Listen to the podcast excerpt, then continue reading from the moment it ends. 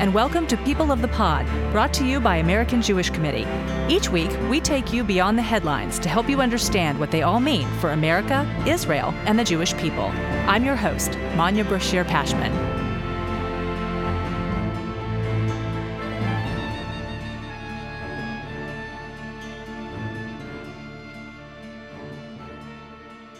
Matti Friedman has joined us on this podcast multiple times. Last year, he gave us an essential lesson on how to tell fact from fiction about Israel.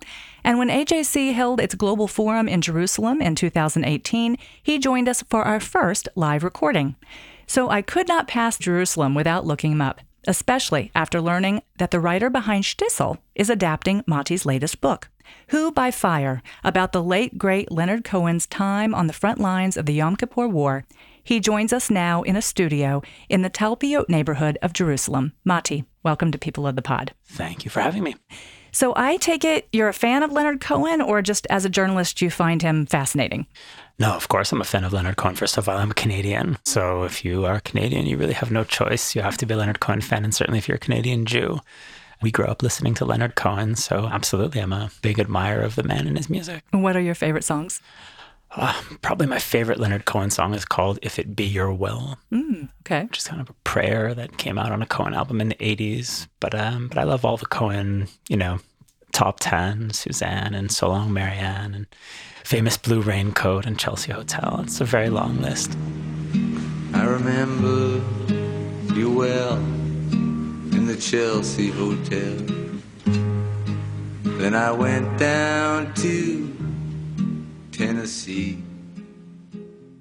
So I should clarify that your book is not a biography of Leonard Cohen. It's about just a few weeks of his life when he came in 1973 during the Yom Kippur War. And these few weeks were a real turning point in his life, also for Israel, but we can talk about that later. But I want to know why is it important? Why do you think it's important for Leonard Cohen fans, for Jews, particularly Israelis, to know this story about him? I think that those few weeks in the fall of 1973, when Cohen finds himself at the front of the Yom Kippur War, those weeks are really an incredible meeting of Israel and the diaspora. Maybe one of the ultimate diaspora figures, Leonard Cohen, this kind of universal poet and you know creature of the village, and this uh, product of a very specific moment in North American Jewish life when Jews are really kind of bursting out of the ghetto and entering the mainstream. And we can think of names like Paul Simon and Bob Dylan and even Phil Ochs and people like that. And Cohen's very much part of that.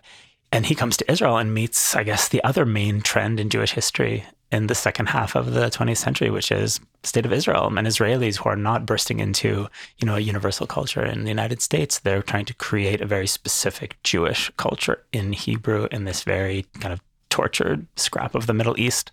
And the meeting of those two sides who have a very powerful connection to each other but don't really understand each other. It's a very interesting meeting, and the fact that it happens at this moment of acute crisis, one of the darkest moments in Israel's history, which is the Yom Kippur War, that makes it even more powerful. So I think if we take that snapshot from October 1973, we get something very interesting about Israel and about the Jewish world and about this artist. And in some ways, I think those weeks really encapsulate much of Leonard Cohen's story. So it's not a biography. It doesn't trace his life from birth to death, but it gives us something very deep about the guy by looking at him at this very intense and kind of traumatic moment. Do you also think it sheds some light on the relationship between diaspora Jews and Israel and and how has that relationship changed and evolved since the 1970s? When Cohen embarks on this strange journey to the war, which I mean, it's a long story and I tell it in the book, but it starts on a Greek island where he's kind of holed up and he's in a crisis and he's unhappy with his domestic life and he's unhappy with his creative life and he kind of needs to escape. So he gets on a ferry from the island and gets on an airplane from Athens and inserts himself into this war when he, by mistake, not really intending to do it. And he says in this manuscript that he writes about that time, which is unpublished until my own book, I published segments of it. He says, I'm going to my myth home. That's how he describes Israel. He uses this very interesting phrase, myth home. And it's hard to understand exactly what he means, but I think many uh, Jewish listeners will understand kind of almost automatically what that means. Israel is not necessarily your home, and it's possible that you've never even been there, but you have this sense that it is your mythical home or some alternate universe where you belong. And of course, that makes the relationship very fraught. It's a lot of baggage on a relationship with a country that is, after all, a foreign country. And Cohen lands in Israel and has a very powerful but also very confusing time and leaves quite conflicted about it.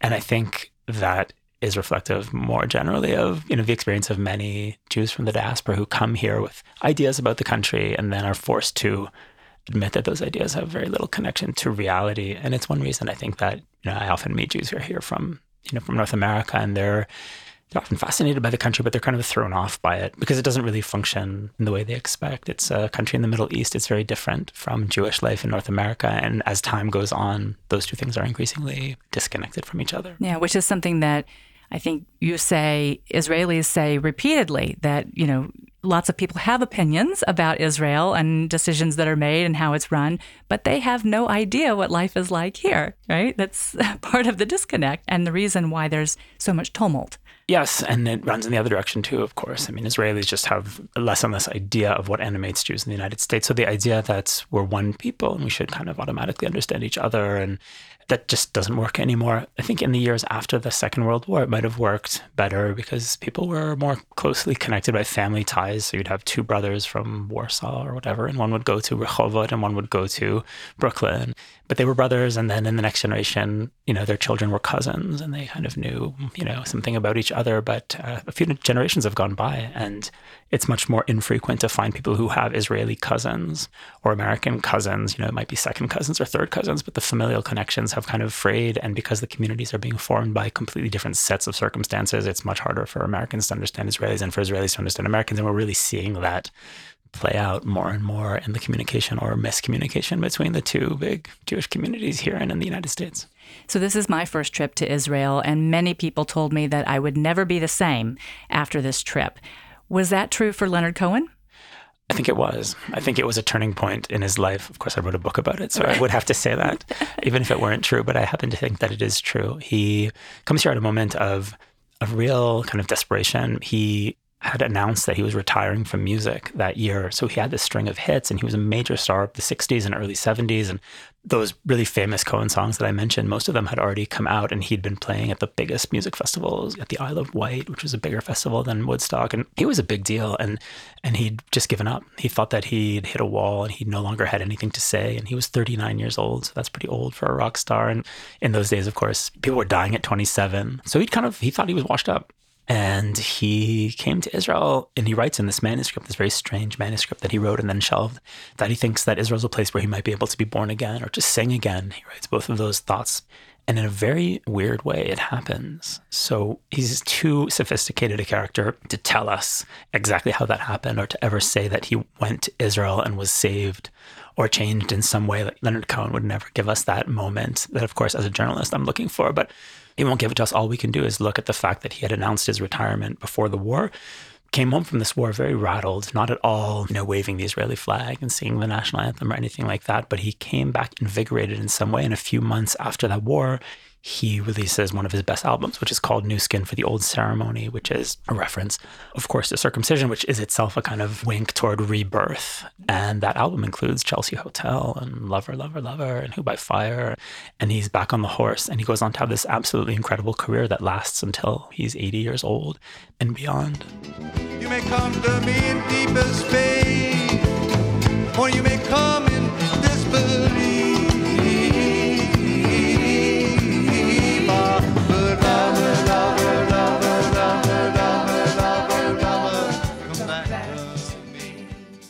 So let's talk about Lover, Lover, Lover and the line of that song that you had interviewed a former soldier on the front lines in the Yom Kippur War. He had heard Leonard Cohen sing, was very moved by that song, which was composed on an Israeli Air Force base, I believe, right. originally. And then the album comes out and he hears it again, and something is different. And the soldier is not happy about that. Can you talk a little bit about how you confirmed that? Right. So I spent a lot of time trying to track down the soldiers who'd seen Leonard Cohen during this very weird concert tour that he ends up giving on the Sinai front of the Yom Kippur War. And it's this series of concerts, these very small concerts, mostly for just small units of soldiers who are in the sand. And suddenly Leonard Cohen shows up in a Jeep and plays music for them. And it's kind of a hallucinatory scene.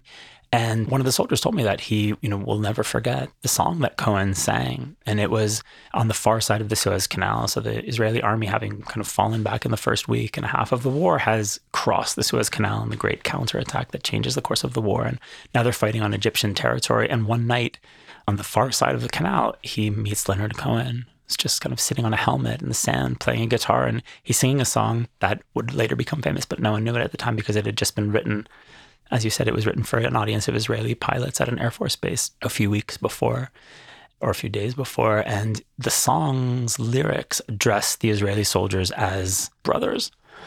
And that's what the soldier remembered. And he said, I'll never forget it. He called us his brothers. And that was a big deal for the Israelis to hear an international star like Leonard Cohen say, I'm a member of this family and you're my brothers. And that was a great memory, but there's no verse like that in the song Lover, Lover, Lover. And there's no reference at all that's explicit to Israeli soldiers. And there's the word brothers does not appear in the song. At least the one on the album, the song on, the, the album. album. right. So that, which is the one, you know, the only one that was known at the time that I was writing the book. And then, and I kind of set it aside. I just figured that it was a strange memory that was, you know, mistaken or manufactured. And I didn't think much more about it, but I was going through Cohen's old notebooks in the Cohen archive in Los Angeles, which is where many of his documents are kept. And he had a notebook in his pocket throughout the war and was writing down notes and writing down lyrics and writing down people's phone numbers. And in the notebook, I found the first draft of Lover, Lover, Lover and this verse, which had somehow disappeared from the song. And the verse is a really powerful expression of identification, not uncomplicated identification, but definitely sympathy for for the Israelis who he was traveling with. He was traveling with a group of Israeli musicians. He was wearing something that looked a lot like an Israeli uniform. He was asking people to call him by his Hebrew name, which was Eliezer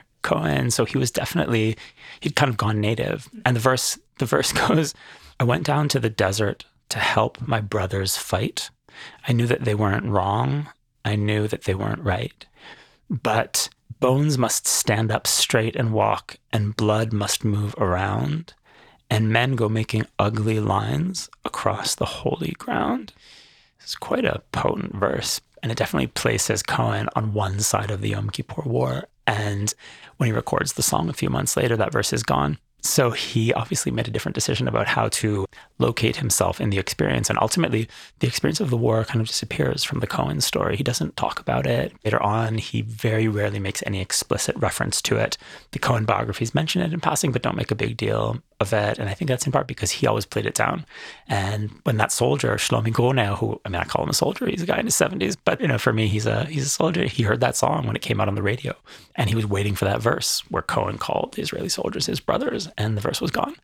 And he never forgave Leonard Cohen for it, for erasing that uh, expression of tribal solidarity. And in fact, a few years after the war, 1976, Cohen's playing the song in Paris. You can actually find this on YouTube. And he introduces the song to a French audience by saying, he admits that he wrote the song in the war in Sinai, and he says he wrote the song for the Egyptians and the Israelis in that order. So he was very careful about, you know, where he placed himself, and he was a universal poet. He couldn't be on one side of a war. He couldn't be limited to any particular war. He was trying to address the human soul. And uh, I think he was aware of that contradiction, which I think is a very Jewish contradiction. Is our Judaism best expressed by tribal solidarity, or is it best expressed in some kind of universal message about, you know, the you know, shared humanity uh, of anyone who might be reading a Leonard Cohen poem. So that tension is very much present for him, and it's even present for many of us. So he replaces the line though with watching the children. He goes down to watch the children. Right. Fight, so before right? he erases the whole verse, he starts fiddling with it, and we can actually see this in the notebook because we can see him crossing out words and adding words. So he has this very strong sentence that says, "I went down to the desert to help my brothers fight," which is you know it suggests um, active participation in this war. And then we see that he's erased that line, help my brothers fight, and he's replaced it with, I went down to the desert to watch the children fight. So now he's not helping, and it's not his brothers. He's kind of a parent at the sandbox watching some other people play in the sand. And so he's taken a step back. He's taken himself out of the picture. And ultimately, that whole verse goes into the, you know, gets memory hold. And it only surfaces when I found it. And I I had the amazing experience of sending it to the soldier who'd heard it and who didn't quite remember the words. He just remembered the word brothers.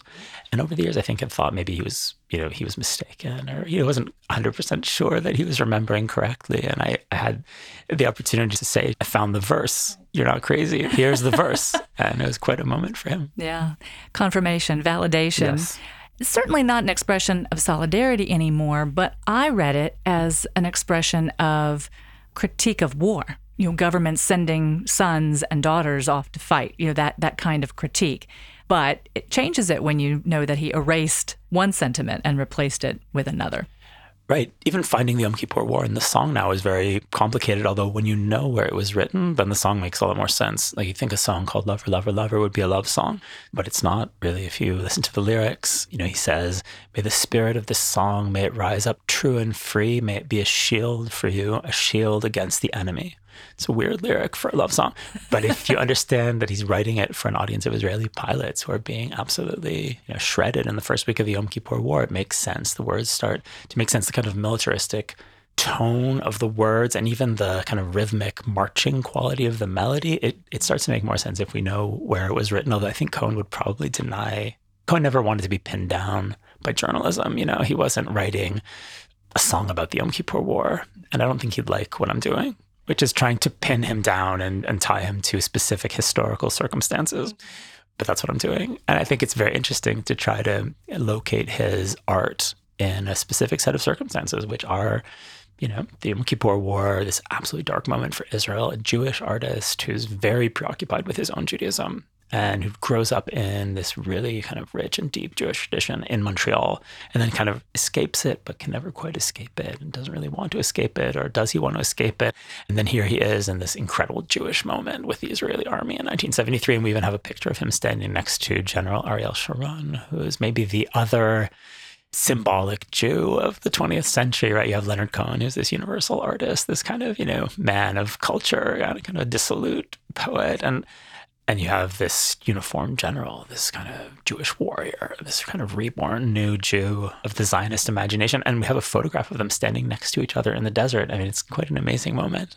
I love that you used the word hallucinatory earlier to describe the soldier coming upon Leonard Cohen in the desert, because it reminded me that it was not Leonard Cohen's first tour of sorts in Israel. He had been in Israel the year before, 1972, gave a concert in Tel Aviv and Jerusalem, very different shows. Can you speak to that? So Cohen was here a year before the war, and what's amazing is that you can actually see the concerts because there was a documentary filmmaker with him named Tony Palmer, and there's a documentary that ultimately comes out very briefly, is shelved because Cohen hates it, and then resurfaces a couple decades later. It's called Bird on a Wire. And it's worth seeing. And you can see the concert in Tel Aviv and then the concert in Jerusalem the next day, which are the end of this problematic European tour, which kind of goes awry as far as Cohen is concerned. In Tel Aviv, they have to stop the concert in the middle because there's a riot in the audience. And they're, for, for that's kind of a strange technical reason, which was that the arena in Tel Aviv had decided to keep the audience really far away from the stage. And people tried to get close to Leonard Cohen, and Cohen wanted them to come closer to the stage because they were absurdly far from the musicians. And they tried to move closer, but the security guards wouldn't let them. And, you know, people start fighting, and Cohen's begging them to calm down. And you can see this in the documentary. And then ultimately he leaves the stage. He says, you know, it's just not, I can't perform like this. And he and the whole band just walk off the stage and you get the impression that this country is on the brink of total chaos. Like it's a place that's out of control. And then the next day he's in Jerusalem for the last concert of this tour. And the concert also goes awry. But this time it's Cohen's fault. And he he's on stage and you can see that he can't focus. Like he just can't put it together. And in the documentary you see that he took acid before the show. So it might have had something to do with that. But also it's just the fact that he's he's in Jerusalem. And for him, that's a big deal and he just can't treat it like a normal place. It's not a normal concert. So there's so much writing on it that um, it's too much for him. And he just stops playing in the middle of the concert and he starts talking to the audience about the Kabbalah. And it's an amazing speech. It's like totally off the cuff. It's not something that he prepared, but he, he starts to explain that in the Kabbalistic tradition, in order for God to be seated on his throne, Adam and Eve need to face each other, or the man and the woman need to face each other in order for the divine presence to be enthroned. And he says, My male and female sides aren't facing each other, so I can't get off the ground. And it's a terrible thing to have happen in Jerusalem. That's what he says. And then he leaves. He says, I'm going to give you your money back. And he leaves. And instead of rioting, which you'd expect them to do, or getting really angry or leaving, the audience starts to sing Shalom Aleichem, that song from summer camp that everyone knows. And I think they just assume that he would know it. And in the documentary, you see him in the dressing room trying to kind of get himself together and hears the audience singing. A couple thousand young Israelis singing the song out in the auditorium. And he goes back out on stage and kind of just beams at them. He just kind of, he can't believe it. And he's just smiling out at them. They're entertaining him. Like he's on the stage and they're singing to him. And then the band comes back on and they give this incredible show that ends with everyone crying. Like Cohen, you see Cohen's crying and the band's crying. And he says later that the only time that something like that had ever happened to him before was in Montreal when he was playing a show for an audience that included his family. So there was a lot going on for Cohen in Israel. It wasn't a normal place. It wasn't just a regular gig. And that's all present in his brain when he comes back the following year for the war. Makes that weird decision to get on the ferry and come to Israel make a little more sense. I had tickets to see Leonard Cohen in 2013. He was in Chicago, and Pope Benedict XVI decided to resign. And as the religion reporter, I had to give up those tickets and go to Rome on assignment. And I really regret that because he died in 2016. I never got the chance to see him live. Did you ever get the chance to see him live? I wonder if we should add that to the long list of, uh, you know, Jewish claims against uh, against Catholicism. But I guess we can let it slide. I never got to see him. And I, I regret it to this day, of course. When he came to Israel in 2009 for this great concert, that ended up being his last concert here. I had twins who were barely a year old, and I was kind of dysfunctional and hadn't slept in a long time. And I, I just couldn't get my act together to go. And that's when I got the idea for this book for the first time. And I said, "Oh, you know, just catch him the next time he comes." Or, you know, the guy was in his late seventies. What there was, there wasn't going to be a next time, right, obviously. Right. So it was a, it was a real lapse of judgment, which I regret, of course. I do wonder if I should have gone to Rome for that unprecedented moment in history to cover that. I kind of wish I'd been at the show. So you do think that the Jerusalem show played a role in him returning to Israel when it was under attack?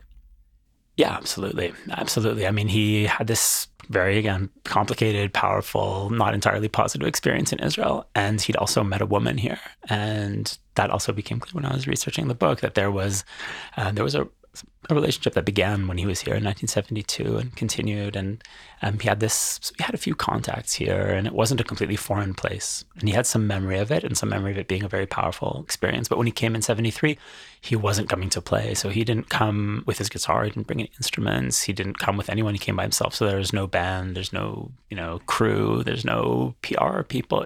He understands that there's some kind of crisis facing the Jewish people, and he needs to be here you, I interviewed Mishy Harman yesterday about the Declaration of Independence, the series that they are doing. And he calls it one of the Israel's last moments of consensus. We are at a very historic moment right now. How much did this kind of centrifugal force of the Yom Kippur War, where everybody was kind of scattered to different directions, very different ways of soul searching, very Cohen esque, how much of that has to do with where Israel is now, 50 years later? Yeah, it's a great question. The Yom Kippur War is this moment of crisis that changes the country, and the country is a different place after the Yom Kippur War. So until 73, it's that old Israel where the leadership is very clear. It's the labor Zionist leadership. It's the founders of the country, Ben Gurion and Golda Meir, and the people who'd kind of willed this country into existence against long odds and won this incredible victory in the 1967 war. And then it's all shattered by this catastrophe in 1973. And even though Israel wins the war in the end, it's a victory that feels a lot like a defeat. And 2,600 soldiers are killed in three weeks in a country of barely 3 million people, and many more are wounded. And the whole country is kind of shocked. And it takes a few years for things to play out. But basically, that old Israeli consensus is shattered. And within a few years of the war, the Likud wins an election victory for the first time, and it's a direct result of the loss of faith in the leadership after the Yom Kippur War.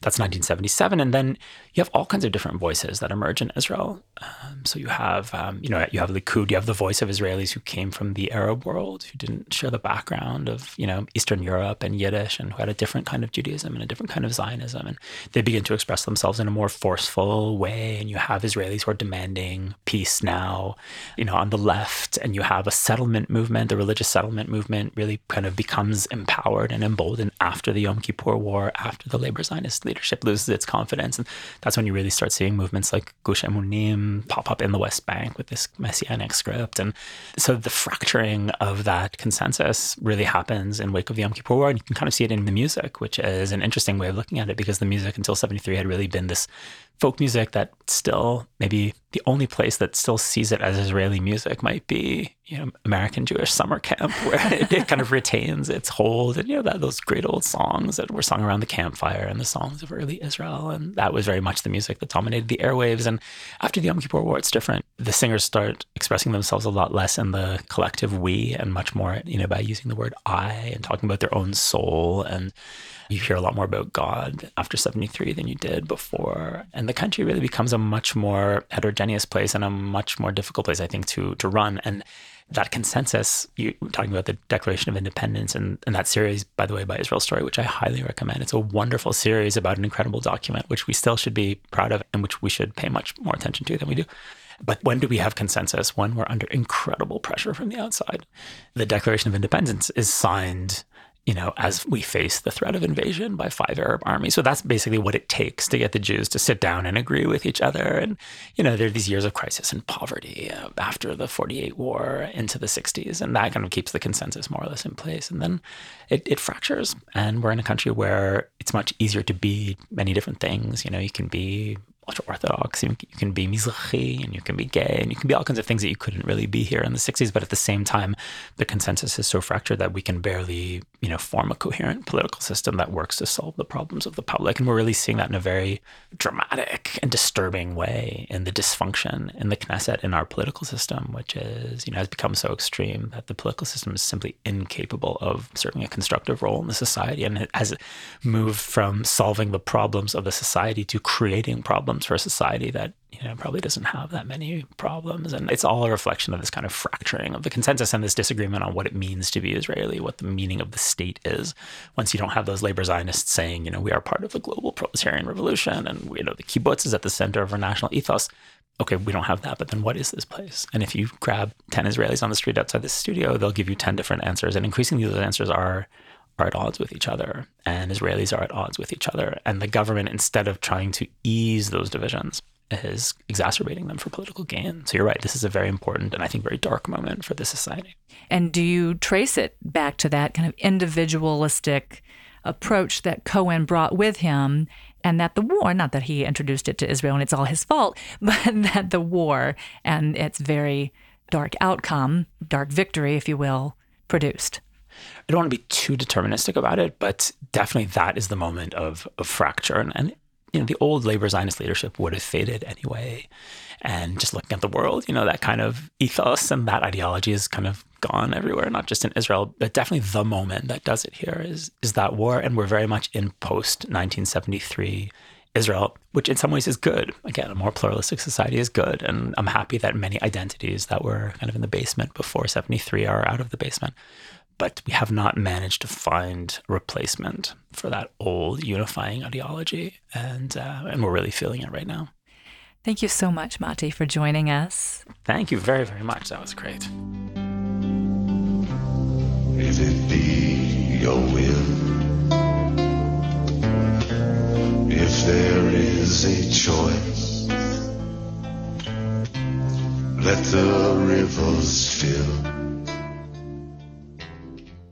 If you missed last week's episode, be sure to tune in for a conversation with authors Candace Bazemore and Gabby Leon Spat about their award winning children's book, Shabbat and Sunday Dinner.